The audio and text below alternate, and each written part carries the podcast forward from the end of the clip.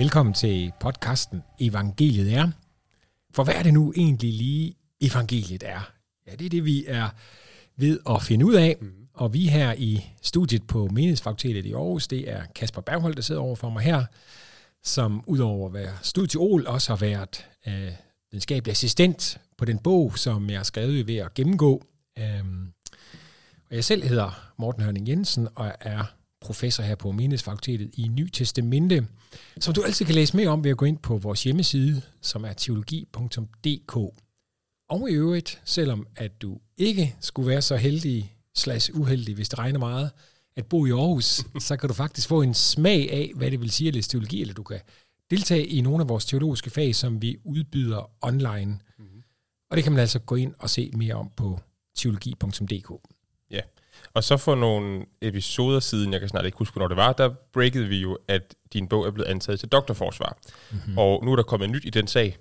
Ja, ja fordi det, det er jo... Det er næsten sådan true, true ja, det er crime. Jo, og det er jo, det er jo nærmest lidt som en sag, fordi at... Øhm, At, ja, sådan har jeg det nærmest lidt som en sag. Lad os se, hvordan det går, om det bliver en morsag eller en frifindelsesag. Det er jo egentlig det, vi må se.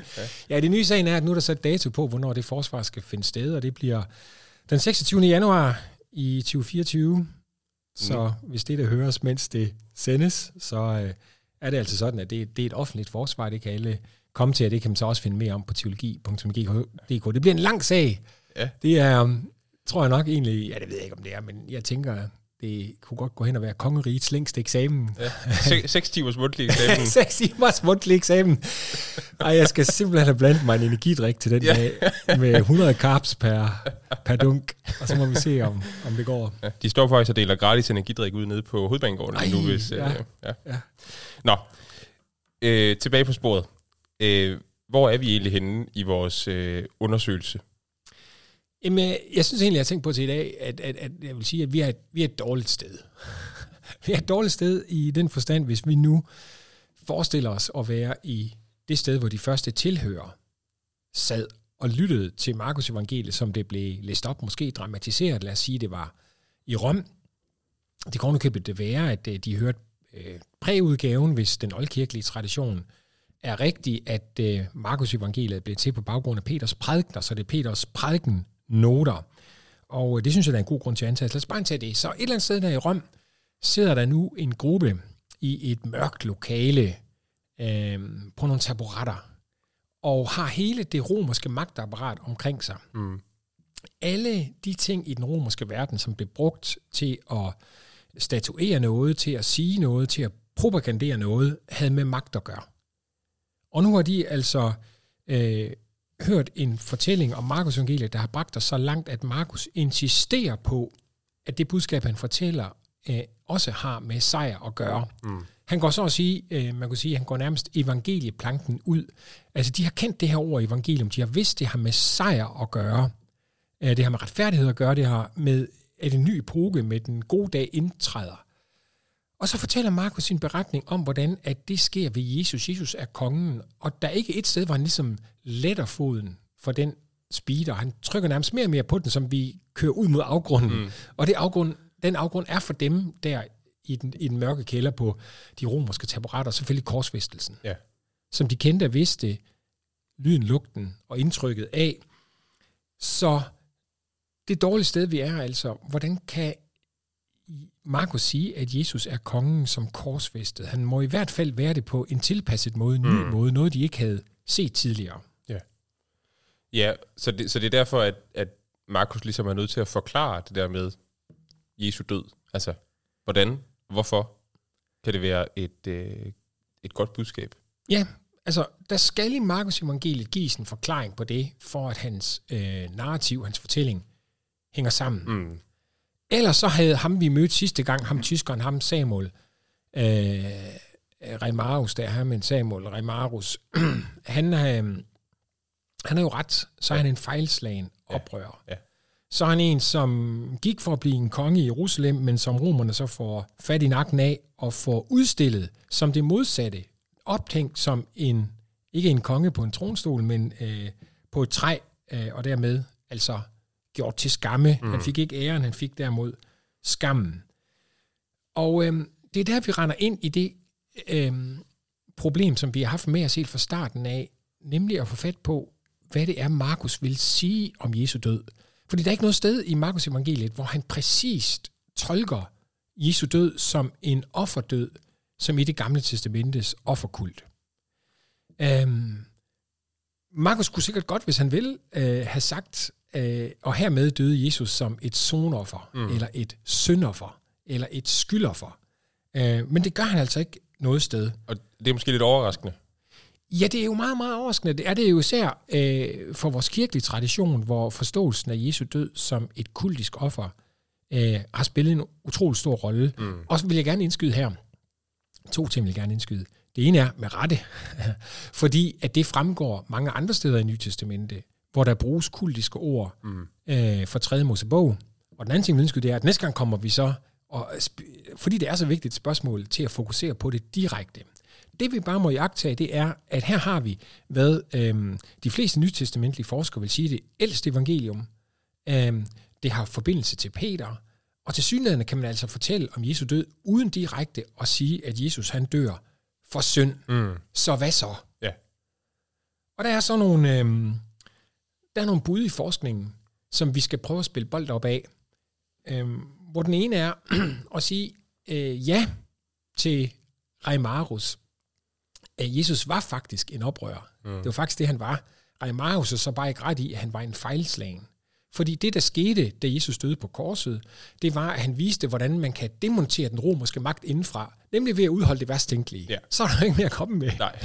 Altså, hvis man skal straffe sin søn og sige, jeg slår dig, hvis ikke du lader være, og siger, okay, så slå mig. Og så kan udholde det, så bryder man magten indenfra. Mm. Så det er den tolkning, som er meget til stede i, i de her nye antiimperiale og postkoloniale læsninger, hvor man siger, at Jesus han bærer byrden af det romerske imperium, ja. Og dermed inspirerer dem, der vil følge efter ham, til at gøre ligesådan. Mm. Og den tolkning... Så, håb for de undertrykte. Ja, håb for de undertrykte. Og den tolkning har jo faktisk noget godt i sig, eller noget umiddelbart godt i sig, i den forstand, at den ikke behøves en omtolkning af korset. Ja. Altså korset var for at udskamme. Det var ikke for at bringe noget offer, hverken mm. i den romerske kult eller i den øh, gammeltestamentlige kult, korsfester man nogen som helst. Mm. Så er der så den, øh, den traditionelle kirkelige, nemlig den at sige, jamen, der sker en omtolkning af korset i Markusevangeliet, og det er Jesajas treoghalvtreds, som er nøglen til at forstå den omtolkning, hvor vi læser om den lidende tjener, han dør som et skyldoffer eller et syndoffer.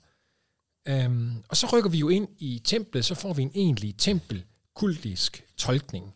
Problemet med den tolkning er, og det kommer vi også tilbage til næste gang, at vi er, hvis, hvis man kan lave sådan en rangstige mellem et direkte citat, hvor, hvor Markus og en af de andre forfattere i Nytestamentet siger, som der står skrevet, og så mere, hvor, hvor der er et citat, uden at man får den her indledende formel for, mm. at det er et citat, og så helt ned til ekkoer, hvor der er sådan, hvad skal man sige, der er nogle dampe tilbage, noget, som man kan henføre tilbage til det gamle testamente, så er vi helt nede ved ekkoer, mm. hvis vi skal have Jesajas treoghalvtreds ind i Markus evangeliet. Det er ganske enkelt omstridt og heller ikke umiddelbart tydeligt, at Markus citerer fra Jesajas treoghalvtreds. Næste gang så kommer vi til at diskutere, om, om der er noget om sagen. Mm. Men igen, hvis Markus ville have sagt, at, at det her det er Jesajas treoghalvtreds, jamen så har han nok gjort det. Ja. I stedet for så er det Zacharias' bog og Salme toogtyve, som står som de, de to vigtige øh, skrifter omkring Jesu død. Så derfor så er der så også en tredje tolkning, som siger sådan mere formelt, at vi, vi kan sige, at Markus han siger, at Jesus han dør ifølge skrifterne. Men alt andet derfra, det er noget, vi selv putter ind i det. Mm. Så ja, Jesu død har noget med templet at gøre, vil den her tolkning også sige, men vi kan ikke sige, at det er en, en, altså en kultisk død, det vil sige en, en præstlig død, en, en sonende død. Det kan også bare være, eller det vil de så som regel sige i den her tolkning, at Jesus han åbner op til noget nyt. Han vil nogen at sige, at han smadrer det gamle, han smadrer templet og op til noget nyt, men der er ikke tale om sådan en egentlig stedfortrædende død, fordi det står der ikke direkte, mm. og hvis vi mener det, så er det noget, vi putter i det. Så, så det vil altså sige, at det ældste evangelium, vi har, er uklart i forhold til, hvorfor Jesus han dør. Ja, det er der mange, der vil sige, der mange, der vil sige at øh, her sker der så en udvikling, og Matthæus går ind og tydeliggør det, ved at sige, at Jesus dør til syndernes forladelse. Mm. Um, mit bud bliver i stedet for et andet, og det er, at den fastlåsthed, der er i forskningen omkring forståelsen af Markus' tolkning af Jesu død, øh, skyldes, at vi ikke har lavet evangeliet gøre arbejdet. Ja, okay. Og det er jo altid dumt, ikke at lade evangeliet gøre arbejdet. Ja. Altså her rammer vi, kan man sige, i virkeligheden måske det sted, hvor jeg med mit arbejde med det her fik min egen største sådan aha-oplevelse. Og, øhm, og det, som, det, som vi skal se i dag, det, det er egentlig en gennemgang af den aha-oplevelse. Altså hvordan, at hvis vi kommer til Jerusalem med hele den her fornemmelse af evangeliet som et epokegørende sejrsbudskab, der skal genskabe situationen af, og fællesskabet mellem Gud og folket og templet i Jerusalem og begynde en ny æra, så får Markus rent faktisk præsenteret Jesus død på en måde, hvor man ikke mangler noget som helst, hvor det ikke er halvbagt, øh, og efterfølgende skal præciseres. Det står tydeligt, hvad han vil sige. Mm. Og derfor så skal vi den her gang rigtig meget fokusere på, hvordan Markus han sætter Jesu død sammen med templet. Det er der, vi skal finde nøglen til hans forståelse af Jesu død.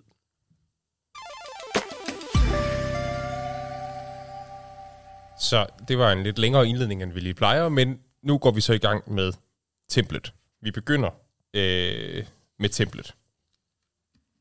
Det gør vi. Og øh, det første, som vi skal have fat på der, det er, hvordan at, øh, at, at det afgørende skifte, der er i Markusevangeliet, mellem kapitel ti og kapitel elleve, hvor vi i de første kapitler altså er på vejen. Vi går rundt, mest i Galilea, og så er vi lidt nordpå, og så går vi mod Jerusalem. Og da vi så ankommer til Jerusalem ved begyndelsen af kapitel elleve, så er vi et nyt sted, så er vi i finalen. Det, som kendetegner den finale, og som den røde tråd den finale, og som er, jeg vil nærmest sige, umuligt at benægte, det er, at det er templet, som er rammen om den finale. Vi har indtoget, som vi talte om sidste gang, øh, som jo slutter i templet. Så har vi Jesus, der går lidt frem og tilbage, og når han kommer tilbage, så kommer han altid tilbage til tempelpladsen. Og det er, han har de her diskussioner med sine folk, eller med, med, ja, med, med grupperinger af sit jødiske folk. Så har vi udsagnet i dag i, øh, i kapitel tolv, vers ti, hvor Jesus har lige fortalt en meget dramatisk lignelse om nogle vinbønder, som har forpagtet en vingård, og som ender med at slå kongesønnen ihjel. Mm. Og det kan de jødiske ledere godt sige, åh, det er også han hentyder til. Ja. Og så tolker Jesus det ved at henvise til Salme et hundrede atten igen og sige, den sten, som bygmesterne har vraget, er blevet den nye hovedhjørnesten. Og ind i Salme et hundrede atten, så kan der ikke være nogen som er tvivl om, at det er templet. Og så kommer jo så altså øh, Jesu sidste tale, som foregår over for templet, den der store endetidstale, og så kommer påsken, som også er templet mm. i sit centrum, som alt, altså fra kapitel elleve til kapitel seksten, er ligesom centreret omkring templet. Ja. Så det er en ting, men, men det er ikke engang nok til, at vi kan se, hvor vigtigt templet er, fordi at Markus han gør også det, at han får sagt undervejs i det her, at Jesu død skal tolkes ud fra templet. Ja. Det, øh, øh, det, det, det gør de jødiske ledere selv, i forhøret af Jesus inden korsfæstelsen, og da han hænger på korset, så siger de, at det her det skyldes, at han har sagt, at han vil rive templet ned og genopbygge det. Mm. Så de mener, at grunden til, at han hænger på korset, har med templet at gøre. Jesus siger det også selv, at min død har noget med templet at gøre, jævnfør det er citeret lige før, der med, at de vil slå kongesønnen ihjel, ja. Fordi han er blevet den nye hovedhjørnesten. Ja. Og så er der så rent faktisk Gud selv, som vi kommer til at se det lidt senere i dag, at Guds første svar på Jesu død kommer fra templet. Okay. Så øhm, alt i Jesu død har ligesom med templet at gøre. I virkeligheden så fortsætter det ind i opstandelsen, som vi gør meget skidt i at glemme, når vi, øh, hvis vi kommer til det i dag, hvor vi skal snakke så meget om Jesu død, så skal vi hele tiden have den her øh, opstandelsestone med, fordi det er der, Markus slutter sin fortælling, og det mørke, som omkranser Jesu død, som har handlingen for templet i mørket, bliver så brudt af det lys, øh, som kommer i kapitel seksten. Mm. Øh, og det møde, som finder sted der, som er det afgørende ved at komme til templet, det er, der møder man Gud. Nu møder man så Jesus ved at gå til Galilea. Så alt det her for at sige, at, at det, der sker med templet, tolker Jesus død i Markus evangeliet. Men, men det er jo så lidt... lidt øh, altså, er det ikke lidt noget andet, end det, du lige sagde? Fordi du har lige sagt, at Jesu død ikke har noget, eller ikke, øh, at Markus er ikke tydelig omkring, at Jesu død har noget med synd at gøre. Og nu siger du, at Jesu død har helt tydeligt noget med templet at gøre. Mm. Så er det, burde det ikke være ret nemt at sige så, at øh, Jesu død har noget med synd at gøre, fordi templet har noget med synd at gøre? Jo, altså... Øhm, jo, måske... Altså, quite, but not quite. Måske har vi her ved, ved en, af de, en af de ting, hvor vi... Øhm, hvor jeg i hvert fald, ved, min, ved mit arbejde med det her, bliver overrasket over at øhm, se, hvordan at templet fungerer på en lidt anden måde, en alene syndstilgivelse. Mm. Hvis vi går til det gamle testamente, så er det sted, hvor syndstilgivelsen i templet har ligesom sit epicentrum, det er på den store forsoningsdag i tredje Mosebog kapitel seksten, som er det her sted, hvor der skal ske en årlig renselse, forsoning og tilgivelse. Eh, renselse af templet og forsoning og tilgivelse mellem Gud og folket. Um, og så er der nogle daglige eller nogle ugentlige ofre, der skal øh, gives for synd i forskellige situationer, som så er beskrevet øh, tidligere i, i tredje Mosebog. Så absolut, templet er det sted, hvor man får ordnet sine ting, men det er, øh, som vi skal se nu, ikke tredje Mosebog kapitel seksten, som øh, Jesus bruger til at tolke sin død. Mm. Øh, det går, vil jeg sige, egentlig både dybere og højere, fordi at det egentlig i et tempel, den egentlig grundlæggende idé i et tempel, det er, at det er et mødested. Det der, man møder Gud. Øh, rent faktisk så kaldes det et af de templet i det gamle testamente, det har, det har sådan mange forskellige ord på hebraisk, og et af dem, det er mødeteltet. Ja. Så hvis nogen, hvis nogen tænker, at, at det er missionsbevægelsen, der opfundet mødeteltet, så, så er det altså, det er ikke helt rigtigt, men man kan sige, at de havde et godt forbillede. Ja. Øh.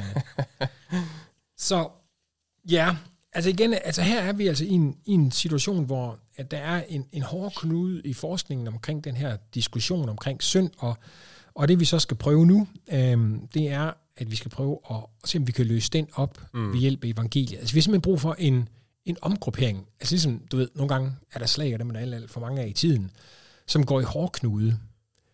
Øh, og så kan man enten slide hinanden ned, øh, eller også må man prøve at omgruppere sig og se, om man kan se landskabet på en ny måde. Ja. Og det er mit bud, at det kan vi gøre, hvis vi bruger evangeliet som det nye kort, og så med det går ind og ser på de to steder, som igen de fleste vil sige, er de to nøglesteder til forståelsen af Jesu død i Markusevangeliet, nemlig de ord, Jesus siger øh, over vinen, lige inden sin død, og så den handling, der sker fra templet, da Jesus dør. Ja, og øh, det tænker jeg da bare, vi kaster os over med det samme, altså... Øh Hvad, hvad, er det, hvad er det, Jesus han gør og siger der, eller hvad er det, der sker, og, og, og hvordan, øh, hvordan kan det være med til at omgruppere vores forståelse af det her? Ja, så det mest centrale ord til forståelsen af Jesu død i Markus evangeliet, det finder vi i øh, kapitel fjorten, vers fireogtyve, hvor han siger, dette er mit blod, pagtens blod, som udgydes for mange. Mm. Og det er, jo, det er jo her, hvor Matthæus han så tilføjer til syndernes forladelse, ja. Ikke sandt? Det, er det, det har Markus ikke med. Det har han så ikke med. Til gengæld så er, er vi så heldige, at øhm, det ekko, eller det citat, der ligger i det her udtryk, det findes kun ét sted i det gamle testamente. Så der er faktisk ikke rigtig noget at, at mm. diskutere om. Pagtens blod, det, øh, den formulering optræder kun ét sted, og det er i Anden Mosebog kapitel fireogtyve, vers otte. Og så er der et sted mere i Zacharias ni elleve, men det sted citerer mm. Anden Mosebog fireogtyve otte. Så det er det afgørende sted. Og øhm, der er vi ved Sinai-bjerget. Vi har i Anden Mosebog kapitel tolv, der har vi udfrielsen øhm, fra Egypten, som jo er der, vi har påsken, og lige inden her i Markus evangeliet, der har Markus allerede nævnt påsken, og nævnt den tre gange, påske, påske, påske, så vi ved, at det har med påske at gøre, vi er i en ramme af påske. Ja. Men nu går han altså et skridt videre og placerer det, han vil øh, sige om Jesu død, eller Jesus går et skridt videre og tolker sin... Øh, sin død i lyset af en anden hændelse, som ikke, hvad skal man sige, er uden forbindelse til påsken, naturligvis ikke, men vi er i, i beretningen i Anden Mosebog tre måneder senere, hvor folket så ankommer til Sinai bjerg, og der har en enestående hændelse. Nu rykker vi virkelig tæt på det, som, altså, altså, hvor jeg havde min egen største hammerarbejde i det her, altså hvor vigtig og hvor enestående hændelsen i Anden Mosebog kapitel fireogtyve er. Um, For det første så er det en, en ramme i Anden Mosebog fireogtyve, som har alt med templet at gøre. Ja. Æ, templet er ikke på det her tidspunkt. Æ, lige efter kapitel femogtyve, så får de at vide, hvordan de skal begynde at indrette tabernaklet. Men kapitel fireogtyve bliver en skabelon for, hvordan templet skal opbygges. Folket de bliver bedt om at, at rense sig for overhovedet at komme frem. Og dernæst så er der nogle hellighedsgrader, så hele folket kan være i den første del. Så kan halvfjerds af de ældste på folkets vegne gå ind i næste del. Og til sidst kan kun Moses og hans hjælpere gå ind i den tredje del af Moses til sidst, helt op og ind i skyen, hvor Gud så er steget ned fra himlen. Mm. Så det hele oser af tempel, og jo allerede her kan vi mærke, at det har med møde at gøre. Altså, hvordan kan Gud møde sit folk? Gud, der er på den anden side. Hvordan kan den afstand brydes? Hvordan kan himlen brydes? Ja, det kan han så her, øh, via den ramme, øh, som har sådan nogle stigende hellighedsgrader i mm. sig, svarende til den måde, templet blev lavet med. I israelitternes foregår for alle, præsternes foregår så til sidst øh, templet med det hellige og det allerhelligste. Mm. Og så får vi så for det andet ind i den øh, tempelsituation, vi er i her, altså alle templers moder i det gamle testamente er det i virkeligheden. Der får vi den centrale hændelse der i, i vers otte, hvor der sker noget med noget blod. Mm-hmm. Det blod, det er kommet fra nogle, to offertyper, øh, som hvis nu de havde været syndoffer, så havde, så havde vores syndediskussion været meget hurtigere at, mm, at bringe ja. til ende, men det er det så ikke. Det er fællesskabsoffre og brandoffre. Ja. Øh, det vender vi også tilbage til næste gang. Men de to øh, ofre har produceret noget blod, som der nu sker noget med. Og igen er det enestående. Øh, den ene del af blodet hældes ud på alteret. Det sker for så vidt øh, hver gang, der er et offer senere ja. i tredje Mosebog. Ja. Det andet, der sker, er enestående. Den anden halvdel bliver nemlig stænket på folket. Alle dem, som står her i den første afdeling, får nu øh, et strint af blodet. Mm-hmm. Det kan godt være, at vi som går og tænker, nå jamen, det, hvad foregår der i, i det gamle testamentes øh, præstelige arbejde? Men det, det er noget med at gå og strinte med blod og sådan noget. Men det er det faktisk ikke. Det er ikke noget, man, man går og gør, øh, og slet ikke på folket. Så det store spørgsmål bliver, hvorfor sker det her, den her, det her sted enestående, altså det med, at hele folket skal mærkes mm. med blodet? Og det svar, det får vi så for det tredje, i hvad der sker umiddelbart efter. Og det læser jeg lige her faktisk fra vers ni til elleve i Anden Mosebog fireogtyve, om Moses, som gik op sammen med Aaron, Nadab og Abihu, halvfjerds af de ældste. Og de så Israels Gud.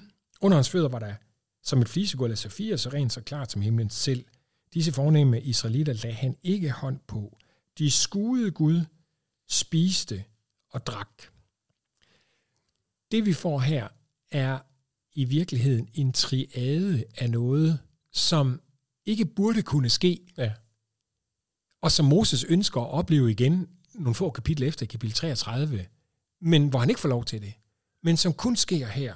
Og den triade, det er, at de går op på bjerget, de ser, og de spiser.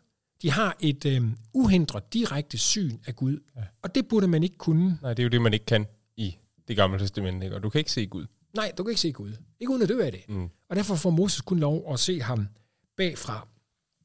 Det er faktisk så voldsomt, at de to antikke oversættelser, vi har i det gamle testamente fra jødisk hånd, nemlig den græske oversættelse og den aramæiske oversættelse, de omskriver lige præcis det her sted okay, ja. til at uh, enten at se bare Guds omkreds, omkreds hans aura, uh, hans herlighed, eller se Guds sted, men altså ikke oh, ja. Guds selv.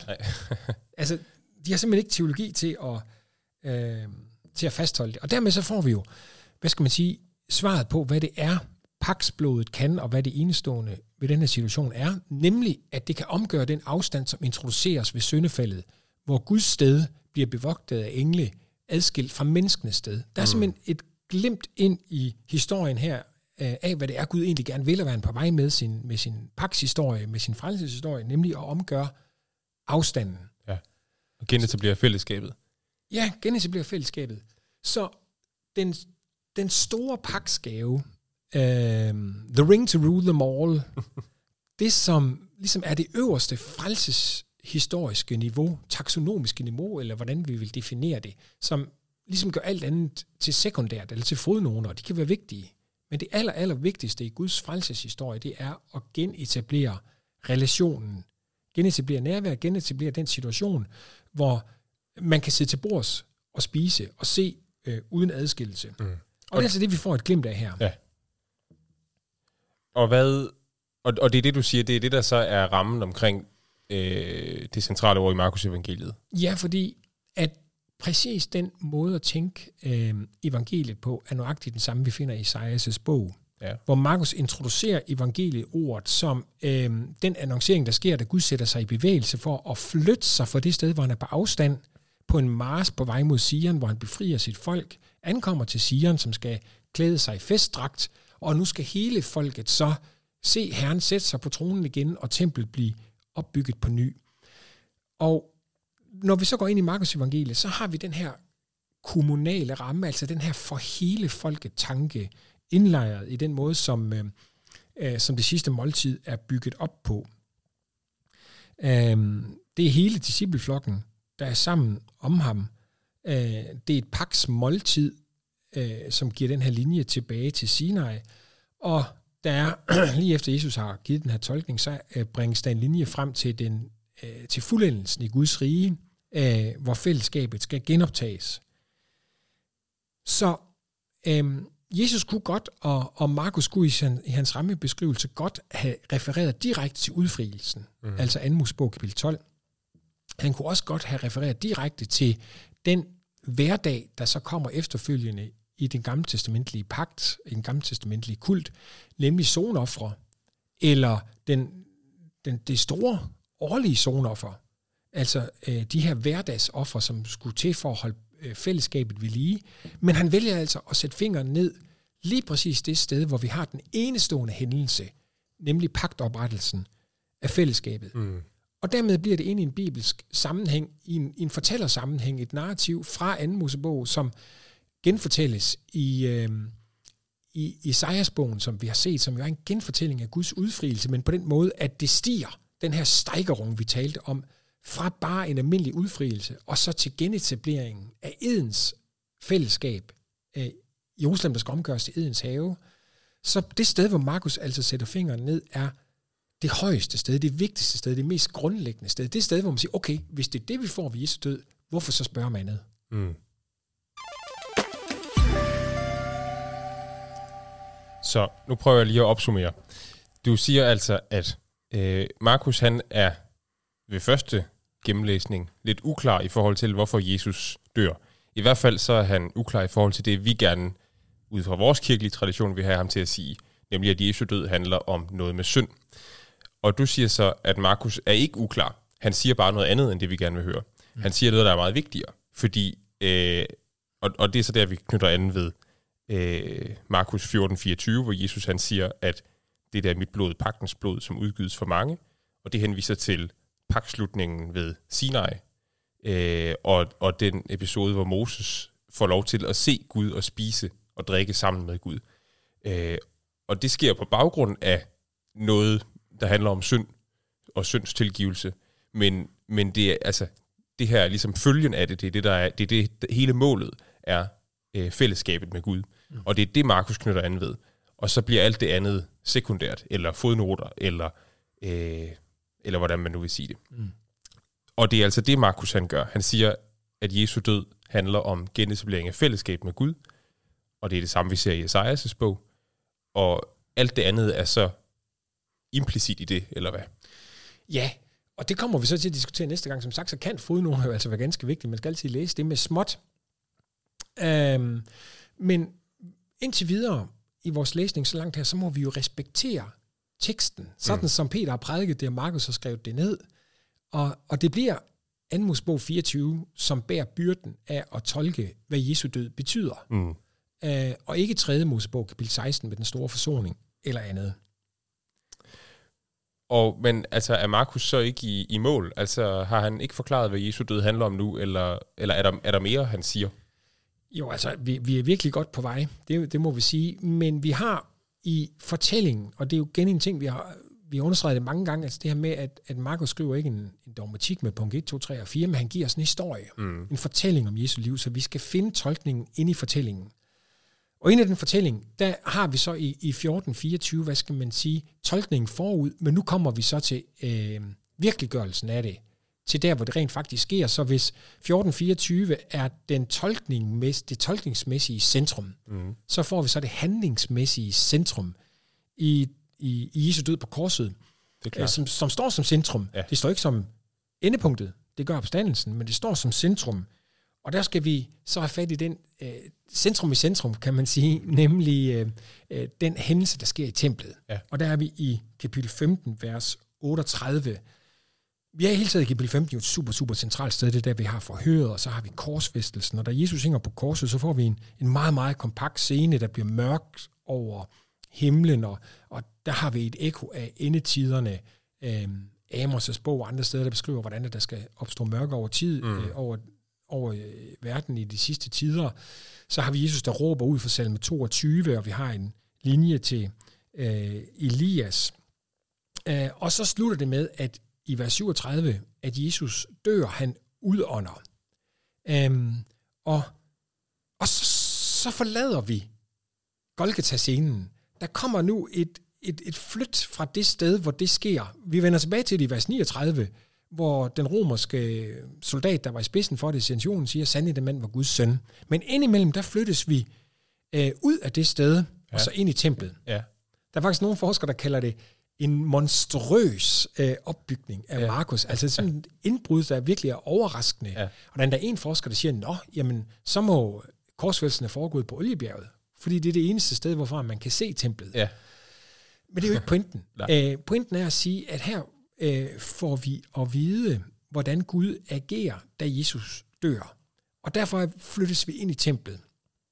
Og derfor løses en, man kunne kalde det en, en narrativ spænding i Markus evangeliet, fordi Gud har jo altså været tavs på det seneste. Mm. Han sagde ikke noget, da Jesus henvendte sig til ham i Getsemane og, og bad om en anden vej. Han sagde heller ikke noget, da Jesus sang på korset og var lige ved at dø. Der kunne jo godt lige have åbnet himlen og, ja. og sendt en, en hær af, af engle. Men da Jesus så dør, da han udånder, så reagerer han, og han reagerer inden for templet på en måde, som vi ikke kan være i tvivl om, at det er en, en guddommelig handling. Fordi templets forhæng øh, adskilles i to, og vi får at vide, at det sker fra øverst til nederst. Øh, så det er en, en Guds handling. Mm. Og hvis vi ser det sådan en lidt bredere linje, så det ord, der bruges for, at det flænges her, det tager os tilbage til dåben. Det er det eneste andet sted, det bruges. Øhm, der talte vi også lidt om, at det her med, når himlen flænges der, så er det ikke bare, det åbnes for at kunne øh, lukkes igen, mm. men det flænges på en måde, så det går i stykker. Ja. Så det er det her voldsomme ord. Så Gud, han omgør altså som respons på, at Jesu dør templet, og dermed den opbygning, som øh, kommer fra Anmusbog kapitel fireogtyve, mm. Øhm, med de her stigende hellighedsgrader, ikke? Og at nogen kan ikke få lov til at gå videre. Nej, og den undtagelse, som er der i vers otte, den giver et glimt af, hvordan det egentlig skulle være, men da det nu ikke kan være sådan, så får de tabernaklet, ja. Hvor Guds nærvær gøres mobilt, mødeteltet, som de kan gå rundt med og slå op, når de gerne vil have nogle, nogle gode sommermøder, eller hvad ja. Det bliver. Ikke? øhm, den situation med det sted, hvor man uhindret kunne se Gud, øh, den ligger så, sådan som jeg ser det, i det, at forhænget i templet nu flænges på en måde, så det ikke kan syes sammen igen. Og vi får dermed, hvad skal man sige, slutpunktet i det, man kunne kalde for øh, Markus evangeliets indbrudsteologi. øh, der er noget indbrud, ikke? Altså, der er et indbrud i dåben, hvor øh, himlen flænges for første gang. Mm. Æh, så er der et indbrud øh, i den måde, som hele Markus evangeliet handler om Guds rige ud fra Jesajas. Æh, så er der et indbrud på bjerget, hvor Jesus viser sig i sin herlighed. Og så kommer så det endelige indbrud her, hvor der skabes en, en situation, der omgør virkeligheden i en sådan grad, at selv den romerske centurion nu kan erkende, at den mand er Guds søn, mm.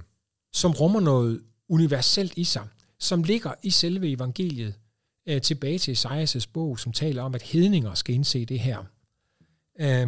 Så han ser det, står der, og ser på en måde, så han indser, ja. At den her mand må være Guds søn. Og det leder så frem til opstandelsen, hvor der er en, der er, der er en forbindelse her i Markus evangeliet mellem øh, Guds handling i templet, da Jesus dør, der flænges, og så Guds handling i opstandelsen, da stenen rulles væk. Det er, det er sådan to hændelser, der er beskrevet øh, på en guddommelig måde. Hvem har gjort det? Mm. Jamen det må være Gud, der har gjort det, sådan som Markus evangeliet fungerer i dets fortælling. Og der mødes øh, kvinderne ved graven så af et ord om, at de også skal se. Nemlig ved at gå til Galilea, så skal de få deres syn. i betydningen indse. Mm. Øh, tingene skal falde på plads for dem. Øh, og alt det her, det har altså at gøre med, med evangeliet. Det har at gøre med at flytte os fra den situation, hvor vi er i mørke, og så igennem den her epokegørende hændelse af en vandring, som vi har set op igennem Galilea, som har, hvad skal man sige, Gud i sit centrum. Hvordan vil Gud komme til stede med sit folk, så vi kan se ham, så vi kan have fællesskab med ham. Ja. Og der er det så, Gud siger i Markusevangeliet, jamen det er døden på korset, som indvirker det ved, at nu bliver den gamle måde, hvorpå tingene var bygget op på, jævnfør de gamle vinsække, den bliver nu omordnet på en måde, der skaber en ny situation, hvor jøder, såvel som hedninger, med den romerske centurion som den første, kan gå til Galilea øh, og der få synet. Mm. Altså, så, så Markus, han, ligesom, han, han, ligesom øh, der i fjorten fireogtyve, han, han laver en tråd tilbage til det allervigtigste, ikke? Og han, han springer alle mellemregningerne over og går til det allervigtigste og siger, øh, Jesu død handler om, at man kan få fællesskab med Gud igen. Øh, og så alt det andet er ligesom inkluderet i det. Så også da Jesus han dør, så, så der, øh, der springer Markus ligesom til, til konklusionen med det samme. Ikke? Og han fortæller os ikke alle mellemregninger, han springer til konklusionen og siger, øh, når, da Jesus han dør, der bliver fællesskabet med Gud genetableret. Og han springer til med til den konklusion, at det så også gælder for hedninger. Mm. Som, og der er jo ellers mange mellemregninger i det i... Øh, I, i det gamle testamente, og, men, men Markus, han, han springer bare til konklusionen. Ja, altså man kan sige, hvis vi, for, hvis vi prøver at forstå det her ud fra evangeliet, ud fra den, måske kunne vi kalde det en, den store, eller en stor bibelsteologisk linje, så vil det virkelig være at bede om mindre, hvis vi beder om at få alene Jesu død beskrevet som et offer for synd. Mm. Alene det, der er fem ofre, fem hovedofre i, i, i, i, i, i Tredje Mosebog. Hvor, hvor, hvor, hvorfor så lige det? Hvorfor ikke skyldofferet eller fællesskabsofferet? Alene der, så vil vi gå ind og tage en enkelhed ud. Det Markus i stedet for at gøre her, det er at sige, at evangeliet er det grundlæggende. Det er den grundlæggende nyordning, den nye epoke, den nye pagt, som tager os fra mørke til lys, fra afstand til nærhed, øh, fra ikke-fællesskab til fællesskab. Mm.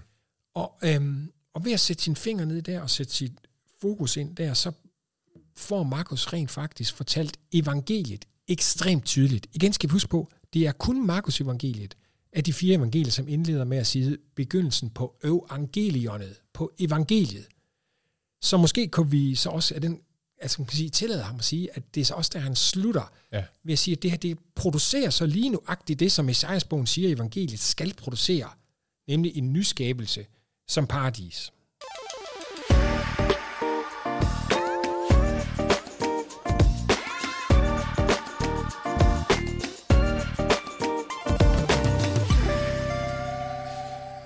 Så Markus begynder med evangeliet, og han slutter også med evangeliet. Men, men hvad så med det der spørgsmål, der fylder så meget i vores kirkelige tradition? Og som du siger nu, bare er en, en fodnote, som godt kan være vigtig, men som, som er en fodnote, eller hvad? Altså hvad med synden? Ja, og jeg vil, og jeg vil da også gerne tilføje af personlig erfaring, så synes jeg, det med synden er vigtigt. Ja. Jeg vil meget nødig undvære et evangelium, som ikke rummer syndernes forladelse. Ja. Og derfor så kommer vi til næste gang øh, at fokusere på det alene. Øh, ikke, jo, vi kan godt sige alene af min grund og, og mit syndige hjerte, men vi kan også sige på grund af vores kirkelige tradition. Og øh, for der ikke er nogen, der skal dø, han er sagt, af, øh, af nysgerrighed inden næste uge, så øh, kan vi jo med det samme sige, at Jesus øh, øh, har med synd at gøre i Markus evangeliet. Han tilgiver synd i kapitel to, så det er ikke fordi, at synd ikke er til stede. Det er bare ikke det, som bærer byrden af at tolke, hvorfor han dør, hvad mm. døden skulle til for. Og det er det, der var spørgsmålet i dag, for de folk, som sad på den her lille vakkelvorne taburet inde i Rom, og har det mægtigste romerige rundt omkring sig, hvor alt styrke og alt kongeligt er synligt til stede, og så hører de et evangelium om en mand, der dør, og derfor bliver de nødt til at vide, jamen, hvad gør den død? Ja. Hvad, hvad godt gør den? Ja. Og det Markus altså siger, og det som jeg havde brug for at minde mig selv om, og som min egen største har, det er, at der er faktisk noget, der er større end syndtilgivelse. Ja. Og hvad er det? Jamen, det er genoprettelsen af fællesskabet med Gud. Så for Markus er evangeliet, altså, det er ikke et regnestykke, men det er en ny begyndelse. Det er et godt sted at slutte.